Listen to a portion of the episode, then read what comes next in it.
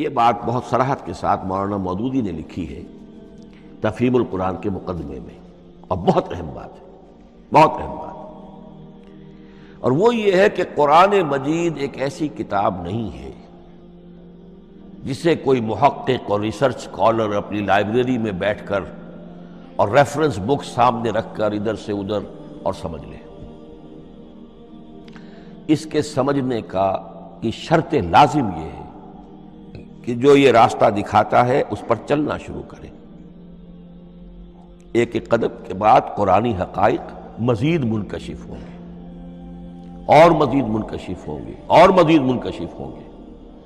جب تک قرآن مجید کے بتائے ہوئے راستے پر آدمی چلے گا نہیں، قرآن کی اصل حقیقت اس پر کبھی منکشف نہیں ہوگی۔ چاہے تفسیر لکھ دے، وہ تو لفظوں کی بحث ہے، صرف اور نحو ہے۔ یا روایات ہیں، وہ جمع کر دیجیے۔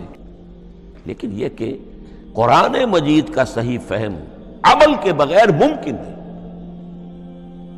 جیسے قرآن مجید میں آتا زادت ہم ایمانا۔ ایمان بڑھتا ہے، عمل کے ذریعے سے ایمان بڑھتا ہے۔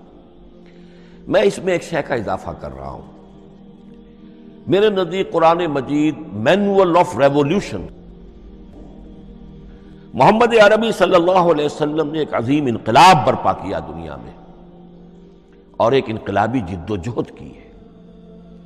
دعوت دعوت کے قبول کرنے والوں کو منظم کرنا، ان میں سم و طاعت کی عادت پیدا کرنا، پھر ان میں تن من دھن قربان کرنے کا جذبہ پیدا کرنا، پھر ان کا تزکیہ کرنا، ان کی تربیت۔ پھر جب وہ تیار ہو جائیں تو باطل سے ٹکر اور اس میں پھر جہاد اور قتال کے مراحل۔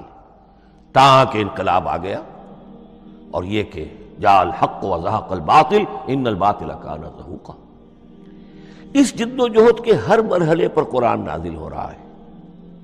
جو اس مرحلے کے جو مسائل ہیں، جو اس مرحلے کے پرابلمز ہیں، جو اس مرحلے کی مشکلات ہیں، ان سے بحث کر رہا ہے۔